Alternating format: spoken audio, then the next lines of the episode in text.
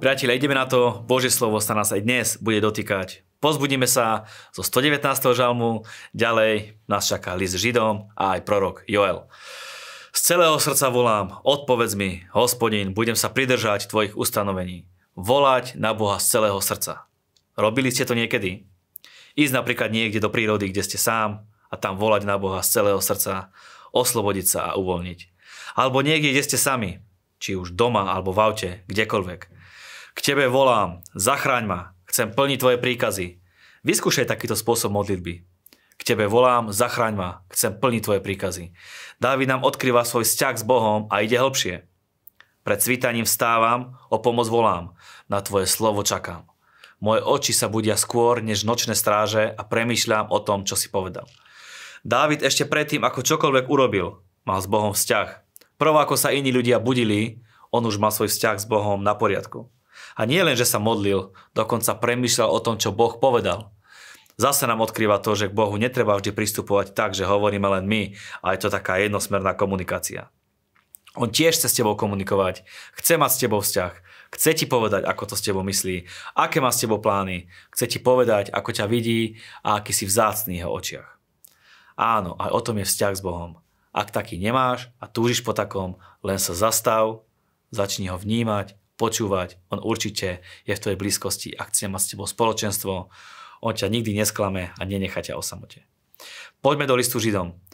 Je tu jeden nádherný verš, ktorý je podstatou toho, akú silu a moc má Božie slovo a čo vypôsobuje v našich životoch. Veď Božie slovo je živé a účinné, ostrejšie ako akýkoľvek dvojsečný meč. Preniká až do až po oddelenie duše od ducha a klbov od špiku a rozsudzuje túžby a úmysly srdca. Čo znamená, že Božie slovo je živé? Ak je niečo živé a nie je to mŕtve, tak je v tom život. To je jednoduché. Prejavuje sa to a každý vie, že je to živé, respektíve, že to nie je mŕtve. Keďže je Božie slovo teda živé a nie je mŕtve, tak je teda životaschopné a prejavuje sa a ovplyvňuje uh, svojim životom veci okolo seba. Čo znamená, že je účinné? Napríklad aj to, že je efektívne a vie vypôsobiť presne to, čo má vypôsobiť a urobiť presne to, čo má urobiť. Božie slovo je ostrejšie ako akýkoľvek dvojsečný meč. Rímsky meč bol zvyčajne dvojsečný, lepšie prenikal a rezal oboma smermi.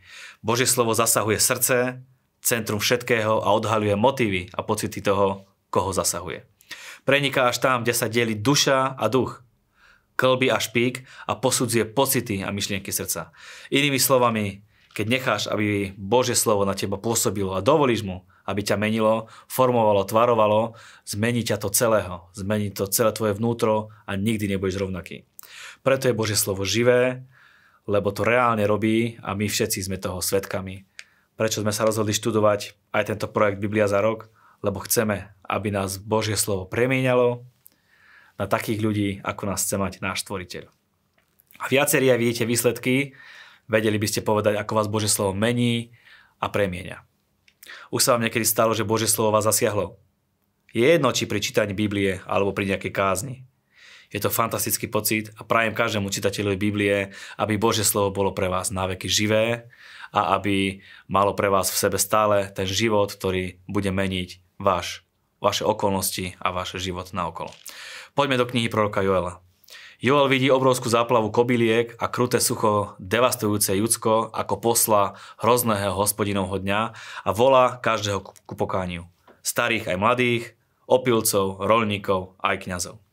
Nedáva moc priestor tomu populárnemu chápaniu, ktoré bolo v tej dobe, že ten deň bude dňom súdu pre národy, ale pre Izrael dňom oslobodenia a požehnania. Namiesto toho spolu s ďalšími prorokmi Izaiášom, Jeremiášom, Amosom a Sofoniášom opisuje ten deň ako potrestanie neverného Izraela. Obnova a požehnanie prídu až po súde a po pokáni. Ako Boh odpoveda na pokánie svojho ľudu? Ako Boh odpoveda na tvoje pokánie, keď k nemu voláš? Synovia Siona, jasajte a tešte sa z hospodina, svojho Boha, veď vám dá spásonosný dážď, zošle vám jesenný a jarný dážď ako prv. Takže humná budú plné obilia, lisy budú pretekať muštom a olejom. Vynahradím vám roky, v ktorých žrali kobylky a chrústy, koníky a húsenice, moje veľké vojsko, ktoré som poslal na vás. Jedávať budete do síta a chváliť meno hospodina, svojho Boha, ktorý sa k nám tak obdivuhodne správal môj ľud nebude navždy zahambený. Spoznáte, že ja som uprostred Izraela, že ja som hospodín, váš Boh a niet iného a môj ľud bude, nebude navždy zahambený. Fantastické zakončenie dnešného pozbudenia.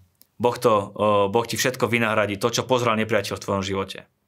Tvoje zásobárne, zdroje príjmov, špajza, chladnička, peňaženka, bankový účet, na čokoľvek si spomenieš, bude pretekať požehnaním, budeme chváliť meno hospodina a nebudeme navždy zahambení, pretože, poviem to ešte raz, priprav sa, Boh nám vynahradí všetky tie roky, ktoré pozrel nepriateľ. To prajem každému jednému čitateľovi. Ďakujeme za vašu podporu, za vašu priazeň. Nech je Pán s vami.